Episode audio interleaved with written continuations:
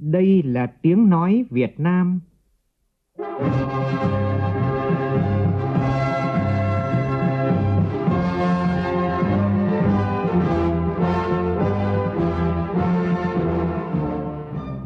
là tiếng nói Việt Nam, phát thanh từ Hà Nội, thủ đô nước Cộng hòa xã hội chủ nghĩa Việt Nam.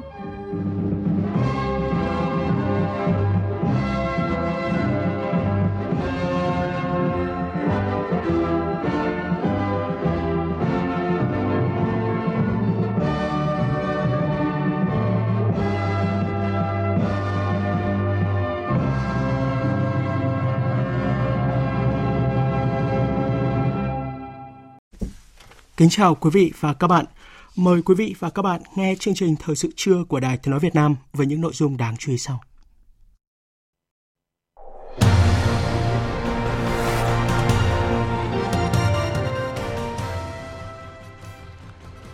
Hôm nay là ngày thứ 8 liên tiếp nước ta không ghi nhận ca mắc mới COVID-19. Dịch bệnh đã khiến gần 5 triệu lao động phải ngừng việc và mất việc làm, kéo tỷ lệ người có việc làm quý 1 năm nay xuống mức thấp nhất 10 năm qua. Trước một số thông tin về việc tỉnh Quảng Ninh đầu tư mua hệ thống máy xét nghiệm virus SARS-CoV-2 cao hơn nhiều lần so với giá thực tế, Sở Y tế tỉnh Quảng Ninh khẳng định đây là thông tin không chính xác. Mưa đá lốc xét tại các tỉnh miền núi Tây Bắc đã làm 5 người chết và 12 người bị thương. Cựu Bộ trưởng Bộ Thông tin và Truyền thông Nguyễn Bắc Son bị đề nghị y án tù trung thân về tội nhận hối lộ và vi phạm các quy định về quản lý đầu tư công gây hậu quả nghiêm trọng. Trong phần tin thế giới, Mỹ vẫn là tâm dịch COVID-19 với gần 50.000 người tử vong, chiếm một nửa số ca tử vong trên toàn cầu. Trong bối cảnh dịch bệnh diễn biến phức tạp, Liên minh châu Âu chuẩn bị kế hoạch trị giá hàng nghìn tỷ euro để phục hồi kinh tế. Quan hệ giữa Mỹ và Iran căng thẳng sau khi Tổng thống Mỹ Donald Trump chỉ thị hải quân nước này bắn hạ các tàu của Iran nếu có hành động khiêu khích tại vùng vịnh.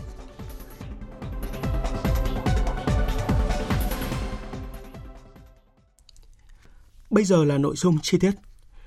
Tiếp tục chương trình phiên họp lần thứ 44, vào sáng nay cho ý kiến về dự thảo nghị quyết của Quốc hội về phát triển thành phố Đà Nẵng đến năm 2030, tầm nhìn đến năm 2045. Phản ánh của phóng viên Lại Hoa.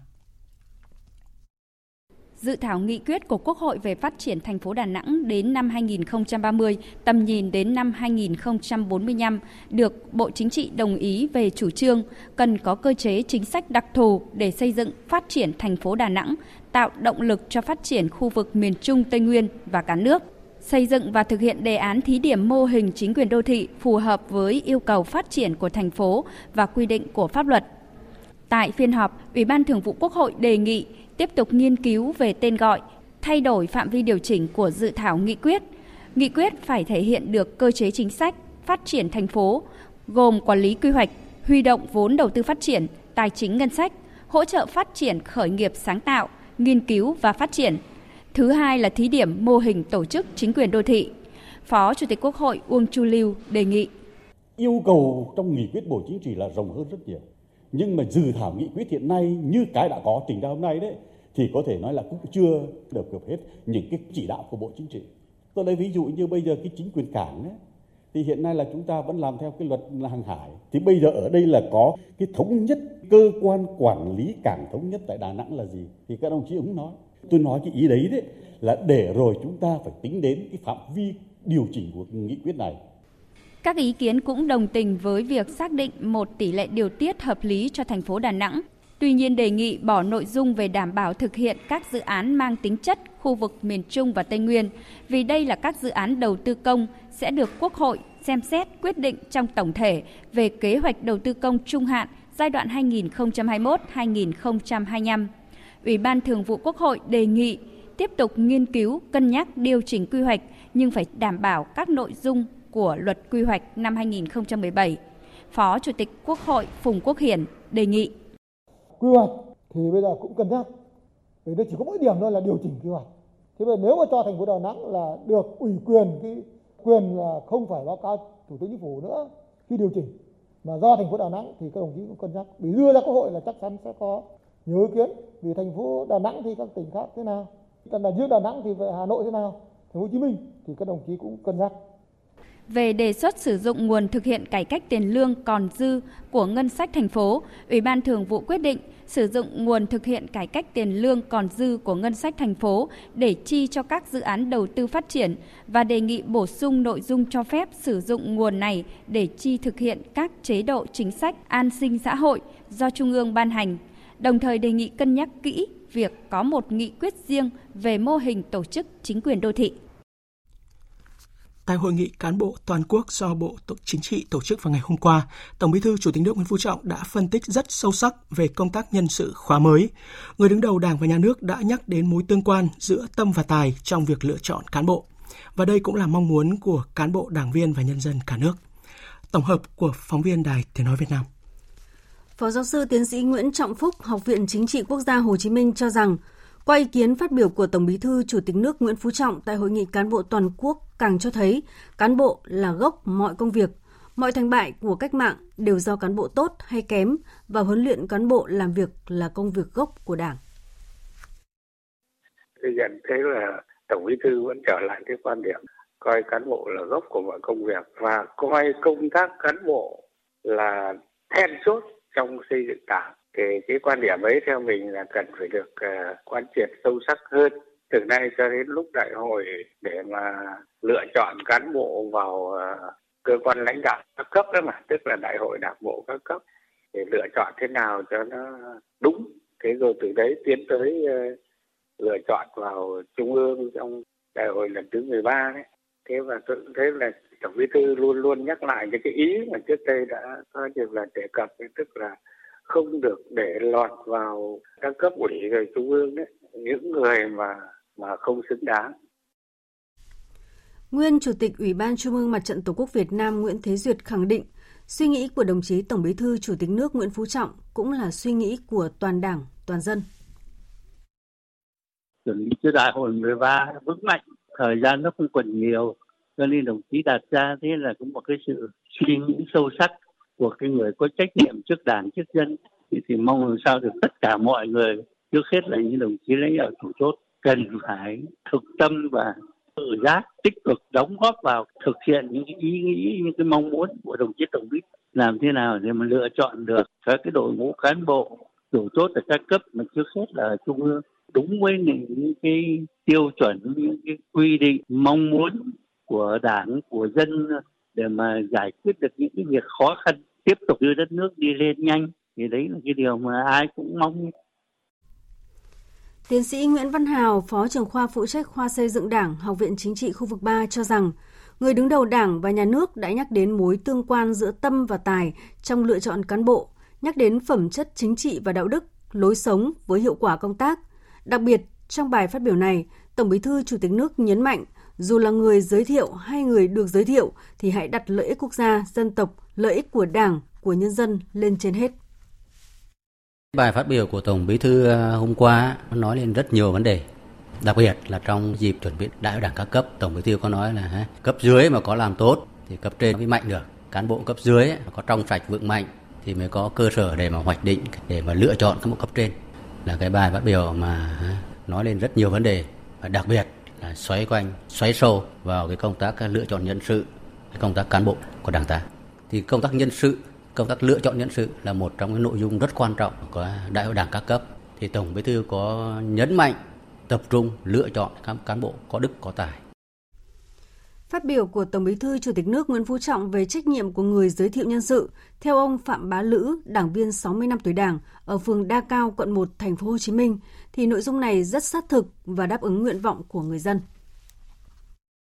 Với cái yêu cầu của Tổng Bí thư cái việc mà giới thiệu cái người xứng đáng để mà ứng cử trong cái khóa mới là phải hết sức thận trọng bởi vì khi đội ngũ cán bộ là quyết định mọi cái thắng lợi của sự nghiệp cách mạng trong cái giai đoạn mới do đó, người giới thiệu phải chịu trách nhiệm trước toàn đảng, toàn quân và toàn dân người giới thiệu phải am hiểu cái người được giới thiệu, phẩm chất, năng lực, đạo đức tác phong ừ, để làm việc có hiệu quả trong cái bộ máy chính quyền, trong bộ máy đảng mới phù hợp với cái tình hình phát triển của đất nước.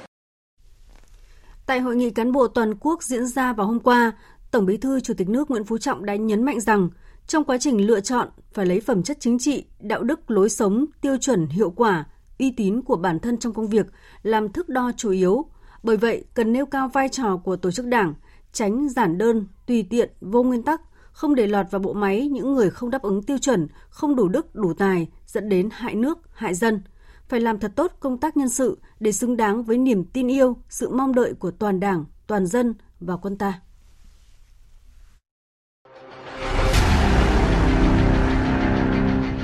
Đẩy lùi COVID-19, bảo vệ mình là bảo vệ cộng đồng.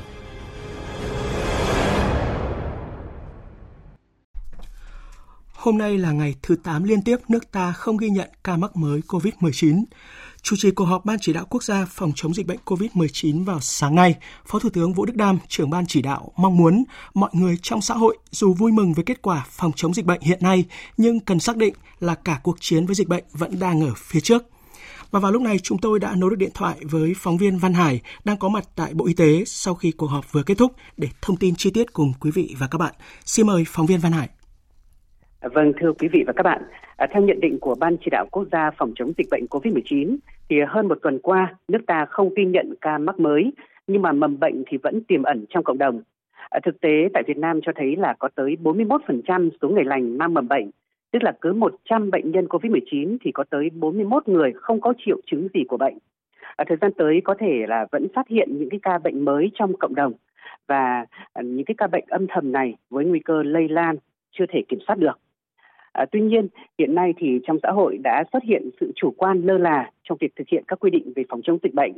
Do vậy, các thành viên của ban chỉ đạo cũng như là Phó Thủ tướng Vũ Đức Đam đã nhấn mạnh rằng là dù vui mừng với kết quả của phòng chống dịch bệnh, vui mừng vì các hoạt động giãn cách xã hội đã được nới lỏng và sắp tới trẻ em đồng loạt được đến trường trở lại. Nhưng mà chúng ta không được quên rằng hiện nay trên thế giới mỗi ngày vẫn có trên 50.000 ca mắc mới COVID-19 và 5.000 người tử vong. Nhiều quốc gia tưởng chừng đã kiểm soát được tình hình nhưng mà dịch bệnh thì vẫn bùng phát trở lại. Virus SARS-CoV-2 ờ, được lưu ý rằng là rất biến ảo, nhiều người nhiễm nhưng không có triệu chứng, có những trường hợp thời gian ủ bệnh lâu hơn 14 ngày và có những cái ca bệnh dù được công bố khỏi nhưng mà sau đó lại có kết quả xét nghiệm dương tính trở lại. À, do là vậy là Phó Thủ tướng Vũ Đức Đam đã đề nghị mọi người dân vui mừng nhưng phải đúng mức vì là nguy cơ dịch bệnh vẫn còn tiềm ẩn. Vì sức khỏe của bản thân và cộng đồng, mỗi người cần thực hiện tốt ý kiến chỉ đạo của Thủ tướng Chính phủ và hướng dẫn của ngành y tế, dù không còn cách ly xã hội, hạn nhưng mà vẫn hạn chế tối đa việc đi ra ngoài đường. Nếu buộc phải đi ra ngoài đường thì phải luôn luôn đeo khẩu trang, giữ khoảng cách tiếp xúc và thường xuyên rửa tay với xà phòng. À, và những thông tin này chúng tôi sẽ tiếp tục cập nhật tới quý vị và các bạn trong các chương trình thời sự sau. Xin mời biên tập viên Hải quân tiếp tục chương trình. Vâng, xin được cảm ơn phóng viên Văn Hải với những thông tin vừa rồi. Có thể thấy là lạc quan với những kết quả trong công tác phòng chống dịch bệnh COVID-19, nhưng chúng ta không được phép chủ quan. Và chương trình Thời sự trưa xin được tiếp tục với những tin đáng chú ý khác. Vào sáng nay, tại Trung tâm Phát thanh Quốc gia số 58 Quán sứ Hà Nội, Hiệp hội Phát triển Văn hóa Doanh nghiệp Việt Nam đã trao tặng 3.000 khẩu trang y tế cho cán bộ, phóng viên, biên tập viên và kỹ thuật viên của Đài Tiếng Nói Việt Nam. Tin của phóng viên Việt Cường. Ông Hồ Anh Tuấn, Chủ tịch Hiệp hội Phát triển Văn hóa Doanh nghiệp Việt Nam đánh giá cao những đóng góp của đội ngũ cán bộ phóng viên, biên tập viên của Đài Tiếng Nói Việt Nam đã luôn tích cực, chung vai sát cánh cùng lực lượng chức năng trong công tác phòng chống dịch COVID-19. Trong đó, nhiều phóng viên luôn có mặt tại những điểm nóng về dịch bệnh, kịp thời phản ánh thực tế tình hình dịch bệnh COVID-19 ở Việt Nam và thế giới, tuyên truyền chính sách của Đảng, Nhà nước, của Ban chỉ đạo quốc gia về phòng chống dịch bệnh, góp phần khích lệ tinh thần vượt khó, động viên kịp thời hoạt động có ích, những tấm gương trong xã hội cùng chung tay đẩy lùi dịch bệnh. Thay mặt đội ngũ, cán bộ phóng viên, biên tập viên, kỹ thuật viên, nghệ sĩ, nhân viên của Đài Tiếng Nói Việt Nam, Tổng Giám đốc Đài Tiếng Nói Việt Nam Nguyễn Thế Kỳ gửi lời cảm ơn Hiệp hội Phát triển Văn hóa Doanh nghiệp Việt Nam đã quan tâm chia sẻ, ủng hộ khẩu trang y tế cho cán bộ phóng viên của đài để tiếp tục thực hiện tốt hơn nữa công tác tuyên truyền phòng chống dịch COVID-19. Đây là một cái việc làm mà chúng tôi cho rằng là rất là tình nghĩa. Thứ hai là thực sự là ấm tình của cái văn hóa doanh nghiệp đối với Đài Tiếng nói Việt Nam. À, mong như cái mối quan hệ của chúng ta luôn luôn ờ, sát cánh bên nhau, cùng ờ, hỗ trợ nhau hoàn thành nhiệm vụ chống dịch. Cái sự góp sức của cả đồng chí đối với đài ấy, thì điều đó là cái điều mà chúng tôi rất là cảm động và rất là trân trọng. Chúc cho hiệp hội của chúng ta phát triển ngày càng ờ, bền vững.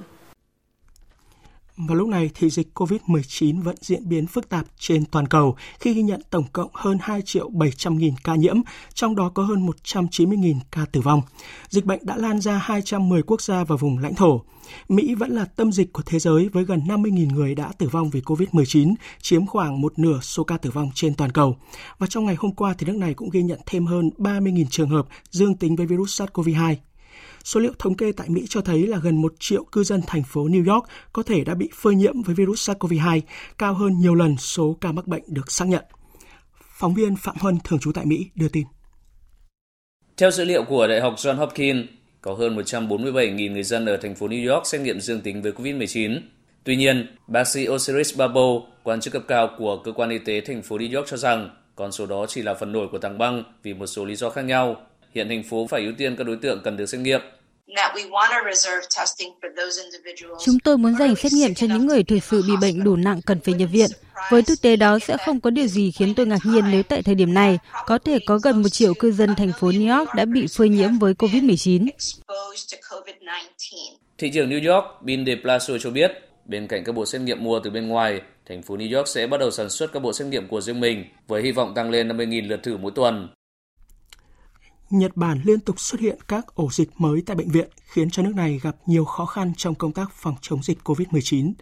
Tin của phóng viên Bùi Hùng, thường trú tại Nhật Bản. Thêm 43 người trên du thuyền Costa Atlantica của Italia đang cập cảng Nagasaki, Nhật Bản mắc COVID-19, nâng tổng số người nhiễm lên 91 người. Đó là thông tin được chính quyền Nagasaki thông tin ngày hôm nay. Hiện tại, chính quyền Nagasaki đã phối hợp với lực lượng phòng vệ nhanh chóng xét nghiệm tất cả những thuyền viên còn lại. Những ổ dịch mới liên tục xuất hiện tại các địa phương của Nhật Bản. Trong những ngày gần đây, riêng Osaka đã phát hiện thêm 3 ổ dịch mới tại các bệnh viện. Tại bệnh viện ờ, Kugayama, tất cả 23 người tiếp xúc với một bệnh nhân nam được xác định nhiễm virus trước đó, bao gồm các bác sĩ và y tá phụ trách. Các bệnh nhân đã được xét nghiệm và đã xác nhận thêm 8 bệnh nhân hay y tá dương tính với COVID-19. À, bệnh viện phục hồi chức năng Namihaya ở Ikunoku Osaka cho đến hôm nay đã có 55 bệnh nhân bao gồm y tá và bệnh nhân đã xác nhận nhiễm virus SARS-CoV-2. Tại Tokyo thì ngày 23 tháng 4, bệnh viện Nerima Hikarigaoka đã phát hiện thêm 3 người lây nhiễm mới. Đây là ổ dịch với hàng chục người bị nhận lây nhiễm. Theo số liệu cho đến nay, số người yêu cầu xét nghiệm ngày càng tăng, nhưng hiện tại hệ thống y tế chỉ có thể đáp ứng được 1 phần 3 tới 1 phần 2 số lượng xét nghiệm trong ngày. Pháp vừa ghi nhận hơn 500 ca tử vong vì COVID-19. Trước tình hình này, thì Tổng thống Macron vừa công bố một số định hướng quan trọng cho giai đoạn hậu phong tỏa toàn quốc đến ngày 11 tháng 5 tới. Tin của phóng viên Huỳnh Điệp.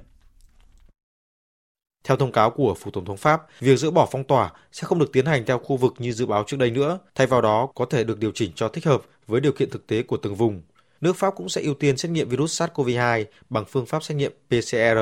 Việc xét nghiệm cũng được ưu tiên cho những người có triệu chứng và người thân của họ trước khi tiến hành cách ly tại nhà hoặc tại cơ sở y tế đối với những người dương tính.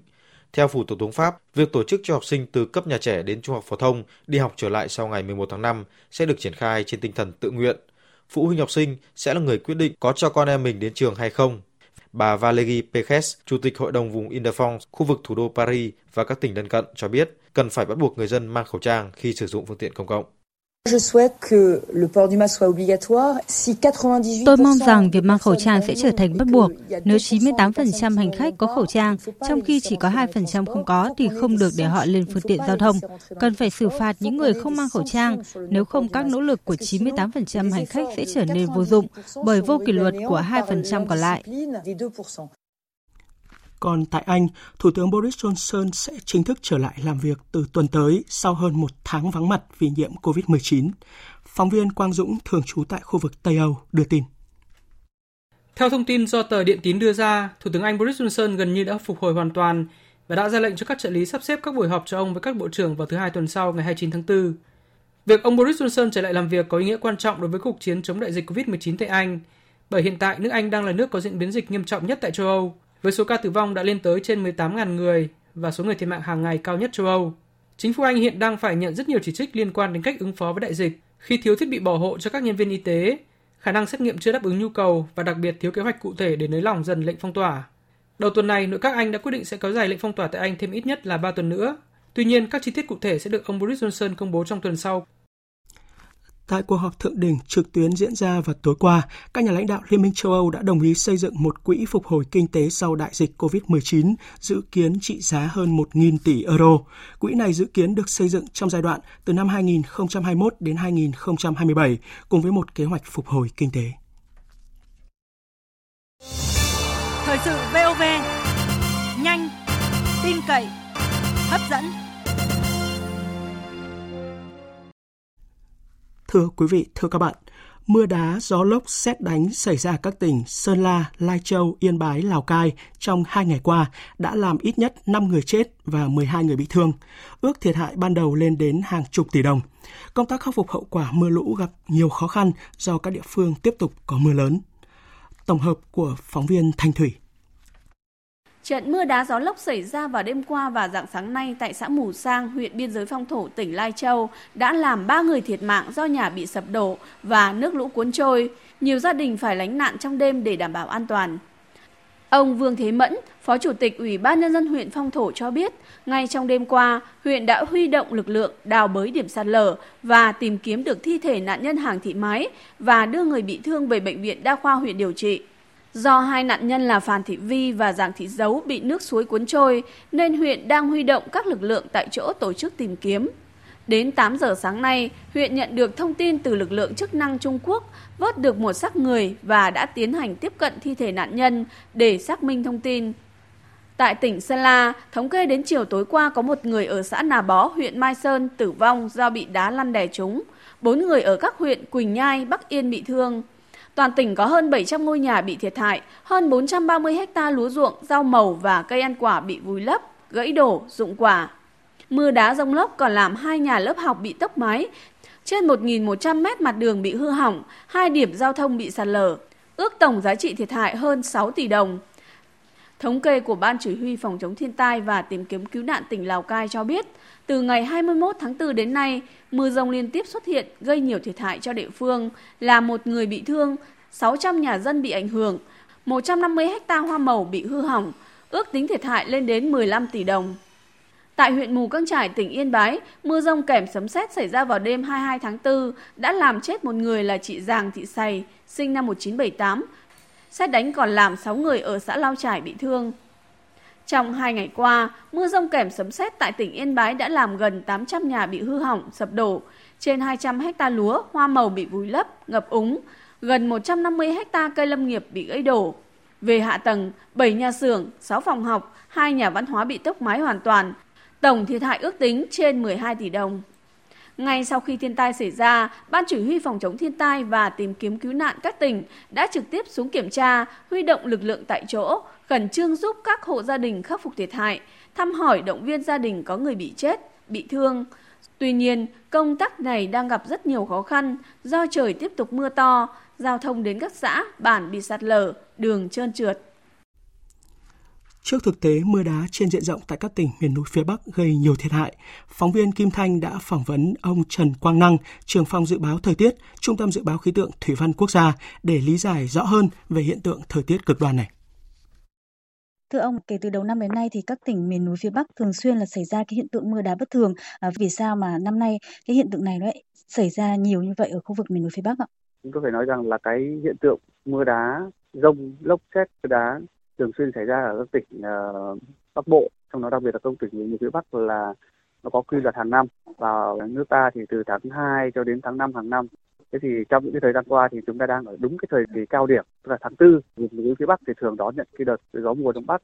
Trong khi đó thì nền nhiệt ở nước ta thì thường là nhiệt độ cao. Và khi không khí lạnh do gió mùa đông bắc tràn về có cái sự kết hợp giữa hai cái khối không khí lạnh nóng và khối không khí lạnh gây ra những cái hiện tượng xáo trộn trong khí quyển dẫn đến cái độ bất ổn định cho khí quyển rất là cao tạo ra những cái đám mây đối lưu phát triển mạnh và gây ra những cái trận mưa rông và trong đó thì xảy ra các uh, trận mưa đá và lốc xét Dạ vâng. Vậy cái hiện tượng này thì có đáng lo ngại không? Bởi vì là thời tiết những cái năm vừa qua thì năm nay hiện tượng mưa đá nó nhiều hơn và nó nặng nề hơn phải không ạ? Thì trong cái thời gian qua thì các bản tin cảnh báo sớm thì thường đưa ra trước từ khoảng 2 ngày, 3 ngày và có những cái đợt thì đưa ra trước khoảng một tuần và sau đó sẽ ban hành những cái bản tin cảnh báo uh, rông lốc xét mưa đá uh, trước khoảng độ từ một tiếng cho đến 3 tiếng cái hiện tượng này xảy ra. Thì cái, cái chúng ta vẫn đang ở trong cái thời kỳ là mùa mưa rông lốc xét mưa đá và vẫn là đang thời kỳ cao điểm. Chúng tôi khuyên cáo người dân tiếp tục theo dõi những cái bản tin cảnh báo sớm bản tin cảnh báo nhanh của trung tâm dự báo khí tượng thủy văn quốc gia để có thể có những biện pháp chủ động ứng phó kịp thời. Dạ vâng, à, mưa đá thì gây ra những tổn thất rất là nặng nề cho hoa màu cũng như ảnh hưởng lớn đến đời sống của người dân và cũng gây cái tâm lý là lo lắng bất an. Vậy thì ông có cảnh báo gì cho người dân à, và họ cần lưu ý những vấn đề gì trước hiện tượng này cũng như là khu vực nào cần lưu ý nhất?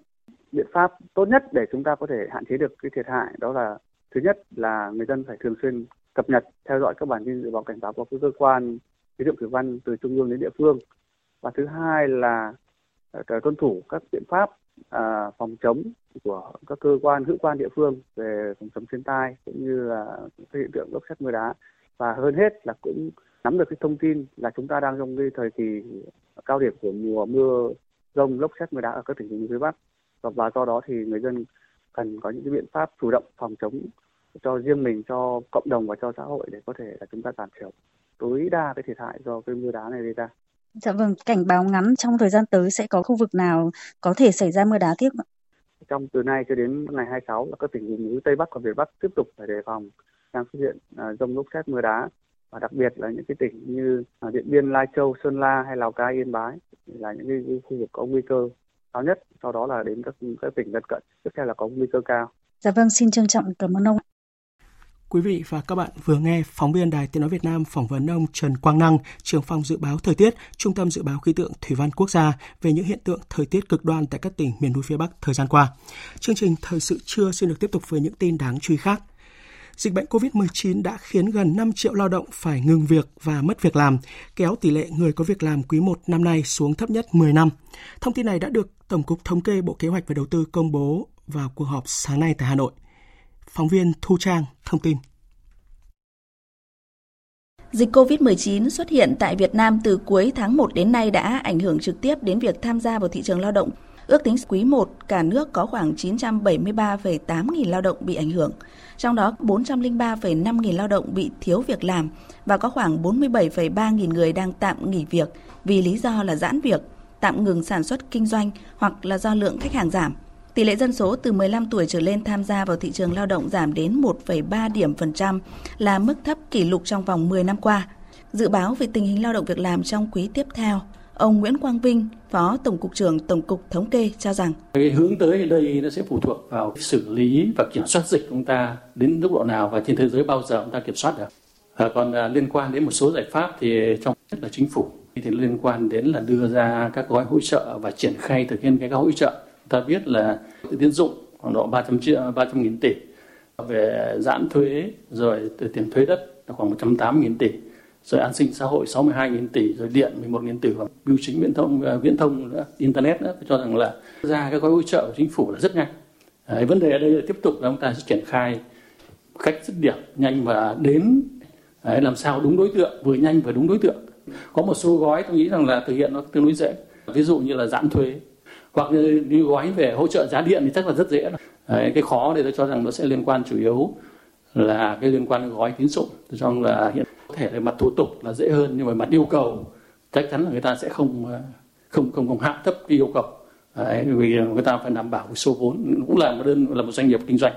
Hoặc là như sáu hai nghìn tỷ kia tôi cho rằng là cái phụ thuộc nhiều liên quan là xác định những đối một số đối tượng hiện nay khó một cái điểm nữa là chúng tôi cho rằng rồi chúng ta đã cái cách ly xã hội xuất khẩu sẽ gặp rất nhiều khó khăn chính vì vậy nó cái giải pháp đây nó sẽ chắc là phải chú ý nhiều đến vấn đề kích cầu tiêu dùng liên quan đến việc triển khai gói cứu trợ của chính phủ, các địa phương đang khẩn trương thống kê những người bị ảnh hưởng bởi dịch COVID-19 được hưởng gói cứu trợ theo nghị quyết số 42 của chính phủ. Thế nhưng bên cạnh nhóm đối tượng chính sách đang quản lý, chính quyền nhiều nơi đang khá lúng túng trong việc xác định nhóm đối tượng là lao động tự do vì chưa có hướng dẫn thực hiện. Phản ánh của phóng viên Sĩ Đức về thực tế này tại tỉnh Thanh Hóa. Căn nhà cấp 4 nằm sâu trong hẻm ở phường Quảng Thành, thành phố Thanh Hóa của gia đình ông Trịnh Văn Khoan, 83 tuổi. Ông Khoan là nạn nhân chất độc da cam nên được nhà nước hỗ trợ một phần để xây dựng ngôi nhà này. Mấy tháng nay thì do dịch bệnh kéo dài, thực hiện giãn cách xã hội, bữa ăn của gia đình ông gần như trông vào khu vườn quanh nhà. Trước cuốc đã mòn đi phân nửa, đang được ông đục đẽo trả lại để bắt đầu ra vườn. Ông bảo giá cả lương thực thực phẩm, rau quả ngoài chợ tăng cao, không có tiền để mua sắm. Ông sống nhờ vào vườn rau ao cá. Nghe tin nhà nước sẽ hỗ trợ những người khó khăn, hộ gia đình chính sách do ảnh hưởng bởi dịch bệnh. Ông Khoan rất phấn khởi. Mà bây giờ ông là chất độc da cam, bây giờ là đang ờ, ở riêng cho nên là cũng à, nhà nước vậy có tài trợ cho những cái đứa cháu nhà nước và chính phủ thì giúp cho ông được ngô tốt nay Đến thời điểm này, tỉnh Thanh Hóa đã giả soát được hơn 120.000 hộ là đối tượng người có công với cách mạng đang hưởng trợ cấp hàng tháng, hộ nghèo, hộ cận nghèo, đối tượng bảo trợ xã hội đang hưởng trợ cấp hàng tháng, đủ điều kiện để được hỗ trợ gói cứu trợ của chính phủ do dịch COVID-19 theo nghị quyết 42. Ông Trịnh Đình Dũng, Giám đốc Sở Lao động Thương binh Xã hội tỉnh Thanh Hóa cho biết, riêng đối tượng là lao động tự do phải chờ hướng dẫn. Ủy ban nhân dân cấp huyện thị xã thành phố đã có báo cáo về những cái đối tượng này, số lượng các đối tượng này. Dự kiến cái nguồn kinh phí để hỗ trợ cho các đối tượng này là khoảng trên 800 tỷ. Còn lại các ờ, đối tượng khác như là đối tượng mà tức là lao động tự do và hộ kinh doanh cá thể mà có cái doanh thu ờ, khai thuế dưới 100 triệu một năm thì hiện nay là chưa có cái ừ, hướng dẫn cụ thể của trung ương. Cũng nằm trong nhóm đối tượng được hỗ trợ do dịch bệnh COVID-19. Nhưng những trường hợp như gia đình bà Phạm Thị Linh 72 tuổi ở xã Quảng Thịnh, thành phố Thanh Hóa chưa biết lúc nào sẽ được hỗ trợ. Gia đình bà Linh có 6 khẩu, chi tiêu hàng ngày trông chờ vào đồng lương ít ỏi của vợ chồng con trai. Thế nhưng từ khi tình hình dịch COVID-19 diễn biến phức tạp, hai lao động chính của gia đình cũng phải nghỉ việc. Vì là lao động tự do nên khi nghỉ việc cũng không được chủ lao động hỗ trợ gì, và địa phương cũng chưa thống kê, xem xét đến trường hợp lao động này. Đứa con giàu cũng công ty cũng nghỉ không có việc nông thôn thôi, làm giàu ruộng thôi, mà không có chồng không có cái việc gì cả chỉ ở nhà thôi, nói chung cũng khó khăn, về cái ăn cái uống nói chung cũng cũng cũng cũng ít gạo thóc rồi thực phẩm thực tiết nói chung là chưa đi kiếm được đồng tiền cho nên là nó cũng hơi khó khăn Thực tế, việc đưa lao động tự do vào nhóm đối tượng được hỗ trợ từ gói an sinh xã hội là cần thiết. Gói hỗ trợ an sinh 62.000 tỷ đồng được xem là phao cứu sinh giúp người nghèo, người yếu thế, người lao động. Vì vậy, việc ra soát hỗ trợ cần kịp thời để giúp cho người dân vượt qua khó khăn trong dịch bệnh COVID-19. Thưa quý vị, thưa các bạn, việc cơ quan chức năng có những chỉ đạo bất nhất trong thời gian ngắn gây nhiều phiền toái cho người dân và doanh nghiệp không phải cá biệt. Câu chuyện của Sở Giao thông Vận tải Thành phố Hồ Chí Minh ra những thông báo với nội dung trái ngược nhau chỉ trong vòng 24 giờ đồng hồ là một ví dụ. Phóng viên Hà Khánh thông tin chi tiết. Chiều tối ngày 22 tháng 4, Sở Giao thông Vận tải Thành phố Hồ Chí Minh có thông báo số 4766 do Phó Giám đốc Bùi Hòa An ký cho phép hoạt động trở lại với xe taxi và xe hợp đồng dưới 9 chỗ từ ngày 23 tháng 4. Điều chỉnh này được đưa ra sau khi thành phố Hồ Chí Minh được chuyển từ địa phương trong nhóm nguy cơ cao xuống nhóm nguy cơ và thực hiện chỉ thị 15 thay vì chỉ thị 16 về phòng chống COVID-19 như trước đó.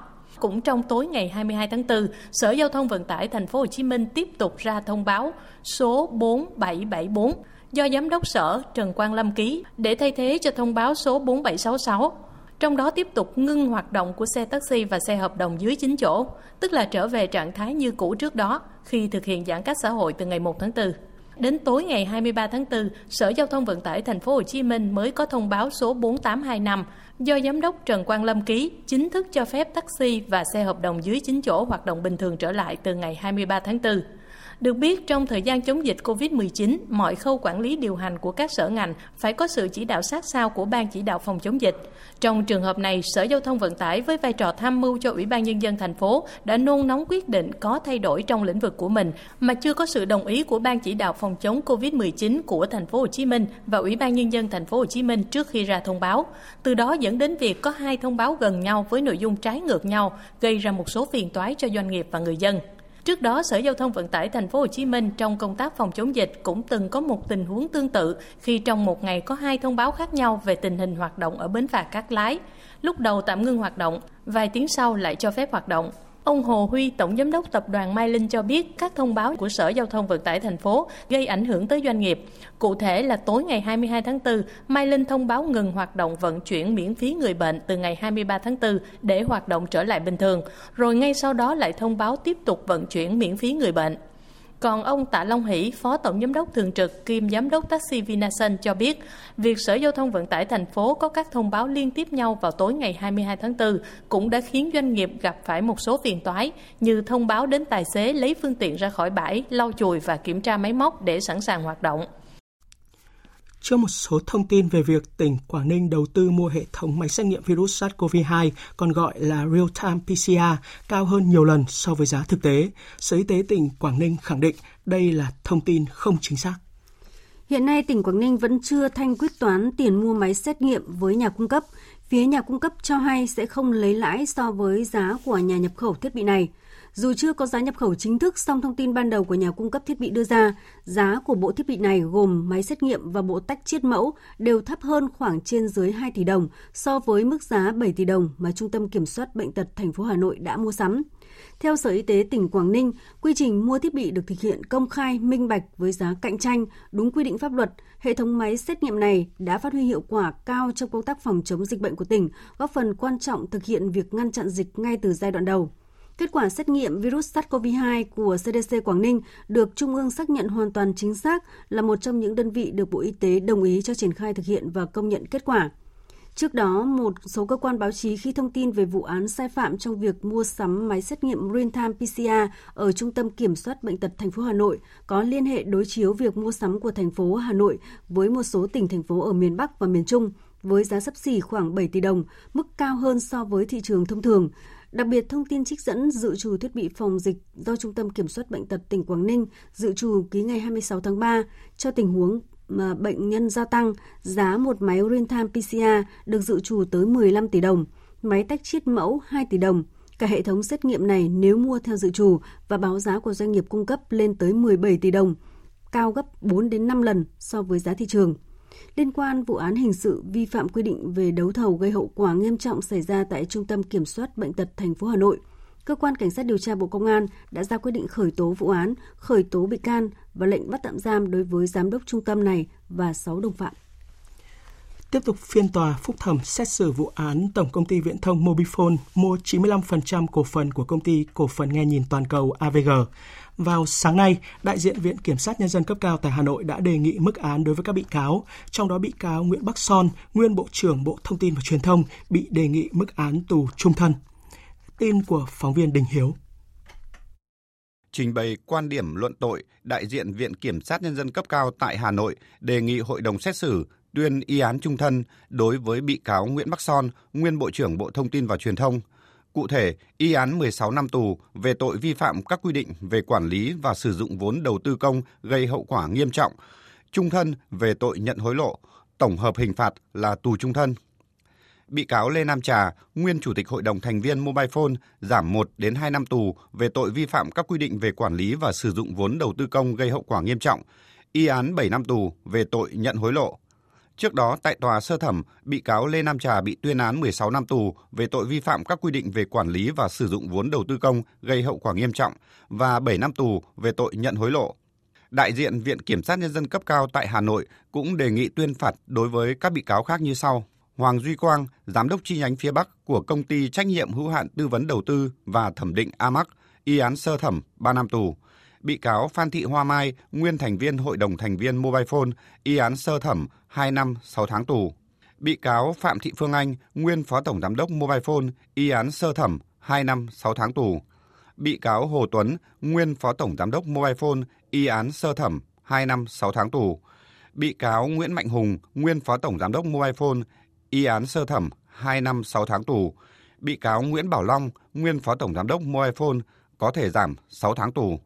Trước đó, bị cáo này tại phiên tòa sơ thẩm bị tuyên án 2 năm 6 tháng tù. Bị cáo Nguyễn Đăng Nguyên, nguyên phó tổng giám đốc Mobile Phone có thể tuyên mức án 2 năm tù nhưng cho hưởng án treo. Trước đó, tại tòa sơ thẩm, bị cáo này bị tuyên phạt mức án 2 năm tù giam. Tiếp đó, các luật sư trình bày phần bào chữa cho các bị cáo. Tiếp theo, biên tập viên Hiền Lương chuyển đến quý vị và các bạn một số thông tin thời tiết. Hiện nay không khí lạnh tiếp tục được tăng cường bổ sung thêm. Ở vịnh Bắc Bộ đã có gió đông bắc mạnh cấp 6, giật cấp 8, biển động. Dự báo ngày và đêm nay, không khí lạnh tiếp tục được tăng cường mạnh xuống phía Nam. Do chịu ảnh hưởng của không khí lạnh kết hợp với vùng hội tụ gió lên đến 5.000 m, nên ngày và đêm hôm nay ở khu vực vùng núi và Trung Du Bắc Bộ có mưa vừa, mưa to, có nơi mưa rất to. Lượng mưa phổ biến từ 40 đến 70 mm trong 24 giờ, có nơi trên 100 mm trong 24 giờ. Khu vực Đồng bằng và Đông Bắc Bắc Bộ, các tỉnh Bắc và Trung Trung Bộ có mưa, mưa rào và rải rác có rông. Cục bộ có mưa vừa, mưa to. Trong cơn rông có khả năng xảy ra lốc, xét, mưa đá và gió giật mạnh. Mưa lớn ở các tỉnh Tây Bắc và Việt Bắc, Bắc Bộ còn có khả năng kéo dài đến ngày 26 tháng 4. Từ nay đến ngày 26 tháng 4 ở Bắc Bộ và Bắc Trung Bộ trời rét với nền nhiệt độ thấp nhất khoảng 15 đến 18 độ, vùng núi Bắc Bộ có nơi dưới 14 độ. Khu vực Hà Nội ngày hôm nay có mưa, mưa vừa, có nơi mưa to và có rông. Đêm nay có mưa, mưa rào. Trong cơn rông có khả năng xảy ra lốc, xét và gió giật mạnh. Từ nay đến ngày 26 tháng 4 trời rét với nền nhiệt độ thấp nhất khoảng 16 đến 18 độ. Quý vị và các bạn đang nghe chương trình Thời sự trưa của Đài Tiếng Nói Việt Nam. Xin được mở đầu phần tin thế giới với thông tin về căng thẳng giữa Mỹ và Iran. Những màn khẩu chiến đáp trả lẫn nhau giữa Iran và Mỹ chưa dừng lại khi Iran vừa tuyên bố sẽ không khuất phục trước những lời đe dọa và sẽ phá hủy các tàu chiến của Mỹ nếu an ninh của nước này tại vùng vịnh bị đe dọa. Động thái này diễn ra sau khi Tổng thống Mỹ Donald Trump chỉ thị cho hải quân nước này bắn hạ các tàu của Iran nếu có hành động khiêu khích các tàu của Mỹ tại vùng vịnh. Tuyên bố đáp trả của cả hai bên khiến cho căng thẳng tại vùng vịnh tiếp tục bị khuấy động sau một thời gian ngắn tạm lắng bởi dịch COVID-19. Tổng hợp của biên tập viên Anh Tuấn. Bộ Ngoại giao Iran đã triệu đại sứ Thụy Sĩ tại Tehran tới để phản đối những căng thẳng gần đây tại vùng vịnh. Thụy Sĩ hiện là nước đại diện cho quyền lợi của Mỹ tại Iran. Truyền hình nhà nước dẫn lời tư lệnh lực lượng vệ binh cách mạng Hồi giáo Iran Hossein Samali tuyên bố Iran sẽ phá hủy các tàu chiến Mỹ nếu an ninh của nước này tại vùng vịnh bị đe dọa.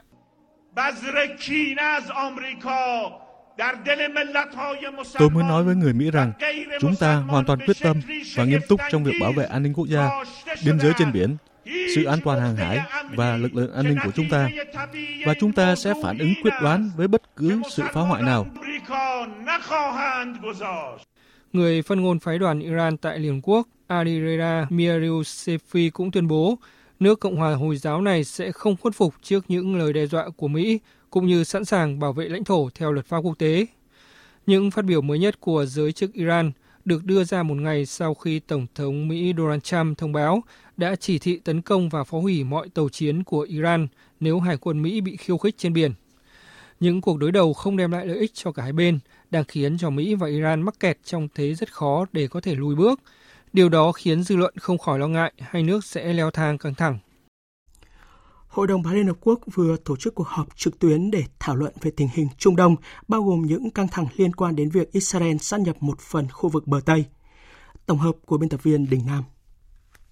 Đặc phái viên Liên Hợp Quốc về Trung Đông Nikolai Mladenov đã cảnh báo rằng Israel phải bỏ ngay ý định sát nhập một phần bờ Tây bởi hành động đó sẽ giáng một đòn mạnh vào giải pháp hai nhà nước được cộng đồng quốc tế ủng hộ đặc phái viên Liên Hợp Quốc hối thúc lãnh đạo Israel và Palestine hãy nắm lấy cơ hội để cùng tiến bước về phía hòa bình, đồng thời kêu gọi hai bên hãy từ bỏ những hành động đơn phương, bởi nó sẽ chỉ khiến bất đồng giữa người dân thêm sâu sắc và phá hủy cơ hội tiến tới hòa bình.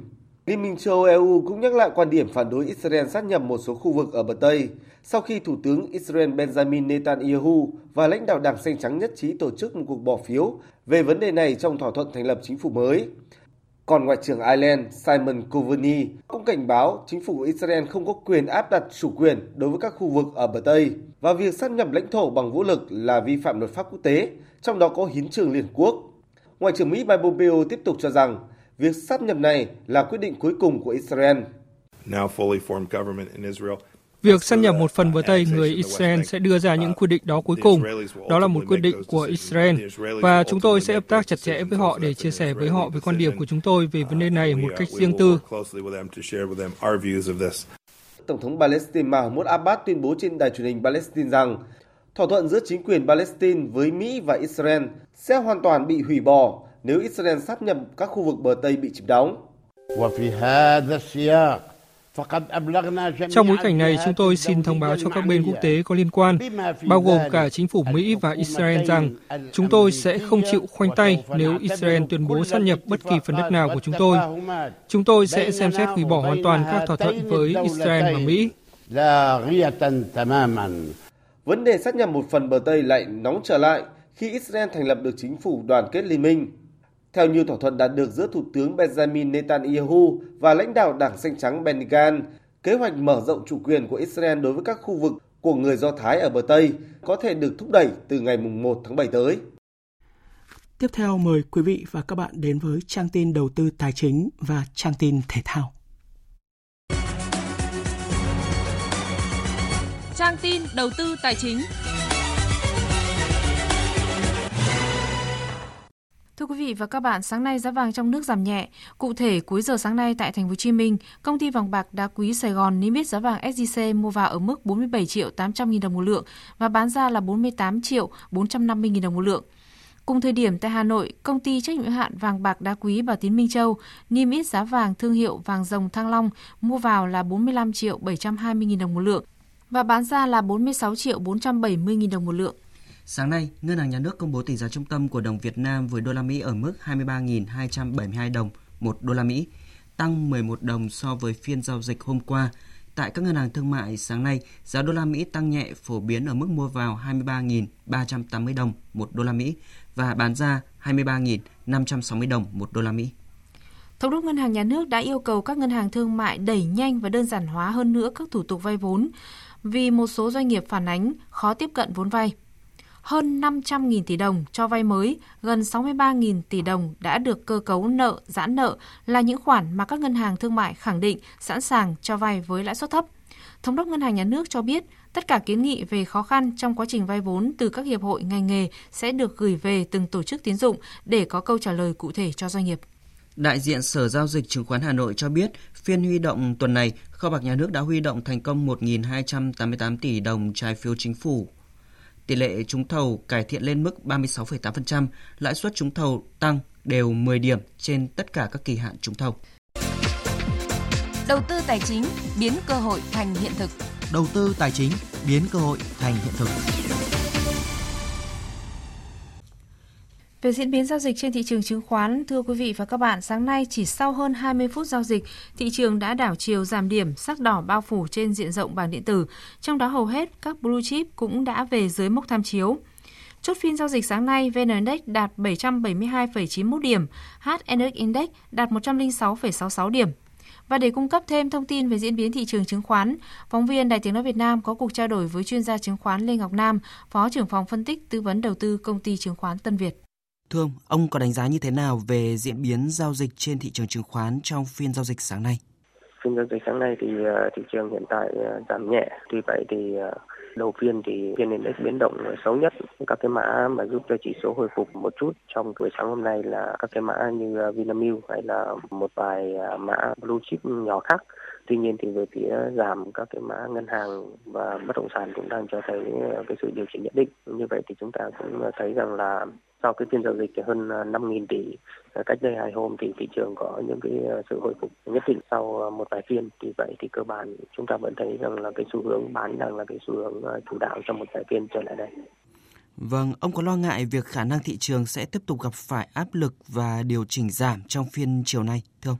Tôi thì nghĩ rằng là sau cái phiên giảm 28 điểm cách đây hai hôm và cái thanh khoản khớp lệnh trên 5.000 tỷ đã cho thấy được một cái sự yếu đi trông thấy trong cái xu hướng à, ngắn hạn của cái việc sau khi mà vn index chạm cái ngưỡng à, gần 800 điểm. Do đó thì tôi à, cho rằng có thể là cái áp lực bán và cái áp lực giảm điểm của thị trường trong một vài phiên sắp tới sẽ cao hơn so với cái khả năng thị trường hồi phục. Tuy nhiên thì tôi không nghĩ rằng là cái mức điểm giảm sẽ mạnh trong một vài phiên tới. Với những diễn biến như hiện nay thì ông có khuyến nghị gì với các nhà đầu tư trong hoạt động đầu tư, thưa ông? Thị trường đã tăng ờ, một cái quãng ờ, thời gian tương đối là dài, khoảng hơn 2 tuần nói là tăng, tuy nhiên đây cũng chỉ là một cái nhịp hồi phục ờ, mạnh sau thời gian giảm điểm đồng suốt hơn một tháng trước đó tôi thì nghĩ rằng có vẻ như đâu đó ngưỡng kháng cự ngắn hạn xung quanh 800 điểm đang là một cái ngưỡng cản đối với hoạt động giao dịch trong cái khoảng thời gian ngắn sắp tới. Do đó thì tôi cho rằng cái nhịp hồi phục vừa rồi có thể đã kết thúc cái việc đầu tư ngắn hạn trong cái khoảng thời gian sắp tới sẽ cần được cẩn trọng hơn. Vâng, xin trân trọng cảm ơn ông với những phân tích vừa rồi.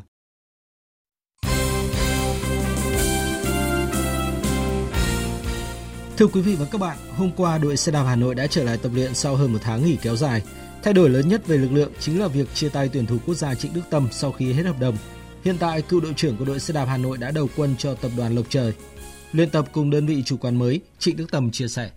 Tâm lý của mình à, hiện tại à, rất là tốt à, và sức khỏe đang rất ổn định trong cái thời kỳ dịch bệnh này vì được ban huấn luyện đã có một kế hoạch rất tốt và rõ ràng để cho vận động viên toàn đội thực hiện Ờ, à, nên bản thân tâm ờ, rất yên tâm ờ, ăn ngủ nghỉ tại chỗ để có thể tập luyện giữ gìn sức khỏe và giữ phong độ để chuẩn bị cho giải cúp truyền hình thành phố Hồ Chí Minh năm 2020 sau khi dịch bệnh kết thúc. Việc chia tay Trịnh Đức Tâm sau một thời gian dài gắn bó là khoảng trống không nhỏ đối với đội xe đạp Hà Nội. Tuy nhiên, sự trưởng thành nhanh chóng của các tay đua trẻ như Quang Văn Cường, Nguyễn Văn Phương chính là lý do khiến cho ban huấn luyện cảm thấy yên tâm về mặt lực lượng. QR Nguyễn Văn Phương chia sẻ. Em và cả đội cố gắng để ờ, chứng tỏ là đội trẻ nhưng mà sẽ cố gắng chiến đấu hết sức mình.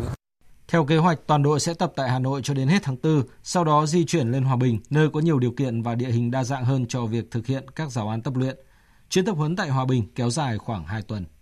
Sau hai lần tạm hoãn từ đầu năm tới nay, kế hoạch tổ chức giải bóng truyền vô địch quốc gia năm 2020 sẽ tiếp tục được Liên đoàn bóng truyền Việt Nam bàn tới vào tháng 5 này. Nếu dịch bệnh qua đi và được sự cho phép của các cơ quan có thẩm quyền, giải đấu sẽ khởi tranh vào tháng 6 tại hai địa phương là Bắc Ninh và Hà Tĩnh. Tuy nhiên, nhiều khả năng các trận đấu sẽ diễn ra mà không có khán giả. Bên cạnh đó, trong thời gian thực hiện chỉ thị giãn cách xã hội nên nhiều đội bóng không tập trung được. Do đó, việc Liên đoàn bóng truyền Việt Nam tính toán ngày trở lại vòng 1 giải vô địch quốc gia sẽ cần tính thêm cả thời gian cho các đội bóng tập luyện, lấy lại cảm giác và nâng cao thể lực. Vòng 2 giải bóng truyền vô địch quốc gia sẽ được lùi đến tận tháng 12. Cũng liên quan tới môn bóng truyền, vận động viên triển vọng từng thi đấu cho đội tuyển U23 Việt Nam ở vị trí libero Lưu Thị Lily đã có những chuyển biến tích cực sau một thời gian dài nghỉ thi đấu vì chấn thương đứt dây chằng. Thực sự là trong ờ, quãng thời gian vừa rồi ấy, gặp ờ, sự cố chấn thương thì ờ, rất là khó khăn đối với em. để mà quay lại thì thể lực cũng như là cảm giác thi đấu ở trên sân thì rất là khó khăn nên là em phải lấy lại rất là nhiều. Vượt qua chấn thương nặng là điều không hề đơn giản với mọi vận động viên và Ly cũng không phải ngoại lệ. Trong thời điểm khó khăn nhất, những đau đớn khi tập hồi phục, những lo lắng về tương lai bấp bênh khi trở lại đã không thể khiến cô dã từ sự nghiệp. Em đã từng có cái suy nghĩ là rất là nản, rất là muốn bỏ cuộc nhưng mà mỗi người đều có một ý chí riêng. À, mình đang rất là khó khăn rồi thì mình càng phải cố gắng hơn nữa để trở lại với cái mức ban đầu của mình. Mặc dù nó không được đạt uh, độ chính xác như trước nữa thì mình phải cố gắng hơn nữa. Sau khi sự kiện Olympic Tokyo 2020 bị hoãn tới hè 2021 vì dịch bệnh, Liên đoàn bóng đá thế giới FIFA đã chính thức đồng ý nâng giới hạn tuổi của cầu thủ từ 23 lên 24 tuổi để đảm bảo chất lượng cho các đội tuyển bóng đá nam. Trước đó, Ủy ban Olympic quốc tế và ban tổ chức của nước chủ nhà Nhật Bản cũng đã đồng ý nguyên tắc này. Theo quy định, môn bóng đá nam Olympic, các cầu thủ phải nằm trong độ tuổi U23. Mỗi đội được phép bổ sung 3 cầu thủ quá mức tuổi này. Việc Olympic lùi lại thời gian thi đấu một năm khiến cho nhiều cầu thủ bị quá tuổi. Một số liên đoàn bóng đá quốc gia lo ngại sẽ không có lực lượng mạnh nhất nếu việc mở rộng độ tuổi không được thông qua. Các vòng đấu còn lại của hai giải đấu quan trọng nhất của bóng đá châu Âu là UEFA Champions League và Europa League mùa giải 2019-2020 có khả năng sẽ được tổ chức trong tháng 8. Vừa qua, lãnh đạo Liên đoàn bóng đá châu Âu UEFA đã có cuộc trao đổi với 55 liên đoàn bóng đá thành viên với chủ đề tập trung vào việc lên kế hoạch hoàn tất các giải vô địch ở châu Âu trước ngày 31 tháng 7. UEFA cũng đã lên kế hoạch tổ chức trở lại UEFA Champions League và Europa League vào tháng 8 tới. Khi đó, lệnh hạn chế đi lại giữa các quốc gia do dịch bệnh COVID-19 được nới lỏng. Theo dự kiến ban đầu, vòng tứ kết và bán kết của hai giải đấu này sẽ diễn ra trong khoảng thời gian từ 11 đến 22 tháng 8. UEFA hy vọng tình hình sẽ trở nên sáng sủa hơn trong hai tuần tới, nhưng việc hoàn thành mùa giải theo cách này sẽ khiến kế hoạch nhiều giải đấu của mùa bóng 2020-2021 bị đảo lộn. Dự báo thời tiết Phía Tây Bắc Bộ có mưa vừa, mưa to, có nơi mưa rất to và rải rác có rông, gió nhẹ. Trong cơn rông có khả năng xảy ra lốc, xét, mưa đá và gió giật mạnh, trời rét. Nhiệt độ từ 15 đến 22 độ. Khu vực Đông Bắc Bộ có mưa vừa, mưa to, có nơi mưa rất to và rải rác có rông. Gió Đông Bắc cấp 2, cấp 3, vùng ven biển cấp 3, cấp 4, trời rét, nhiệt độ từ 14 đến 20 độ. Các tỉnh từ Thanh Hóa đến Thừa Thiên Huế có mưa, mưa rào và có nơi có rông. Gió Bắc đến Tây Bắc cấp 2, cấp 3. Trong cơn rông có khả năng xảy ra lốc, xét, mưa đá và gió giật mạnh. Phía Bắc trời lạnh, nhiệt độ từ 17 đến 23 độ. Các tỉnh ven biển từ Đà Nẵng đến Bình Thuận, phía Bắc có mưa rào rải rác và có nơi có rông. Phía Nam có mưa rào và rông vài nơi, gió Đông Bắc cấp 2, cấp 3, nhiệt độ từ 22 đến 33 độ.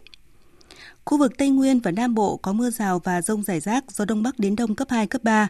Trong cơn rông có khả năng xảy ra lốc xét mưa đá và gió giật mạnh, nhiệt độ từ 19 đến 33 độ. Khu vực Hà Nội có mưa, mưa vừa, có nơi mưa to và rải rác có rông, gió Đông Bắc cấp 2, cấp 3, trời rét, nhiệt độ từ 15 đến 20 độ. Dự báo thời tiết biển, Vùng biển Bắc Vịnh Bắc Bộ và Nam Vịnh Bắc Bộ có mưa rào và rông rải rác. Trong cơn rông có khả năng xảy ra lốc xoáy. Tầm nhìn xa trên 10 km giảm xuống từ 4 đến 10 km trong mưa. Vùng biển từ Quảng Trị đến Quảng Ngãi, vùng Vịnh Thái Lan có mưa rào và rông rải rác. Trong cơn rông có khả năng xảy ra lốc xoáy và gió giật mạnh. Tầm nhìn xa trên 10 km giảm xuống từ 4 đến 10 km trong mưa, gió Đông Bắc cấp 4, cấp 5. Vùng biển từ Bình Định đến Ninh Thuận, khu vực Nam Biển Đông, khu vực quần đảo Trường Sa thuộc tỉnh Khánh Hòa, có mưa rào và rông vài nơi, tầm nhìn xa trên 10 km, gió Đông Bắc cấp 4. Vùng biển từ Bình Thuận đến Cà Mau có mưa rào và rông vài nơi tầm nhìn xa trên 10 km, gió Đông Bắc đến Đông cấp 4, cấp 5. Vùng biển từ Cà Mau đến Kiên Giang có mưa rào và rông vài nơi tầm nhìn xa trên 10 km, gió Đông cấp 4.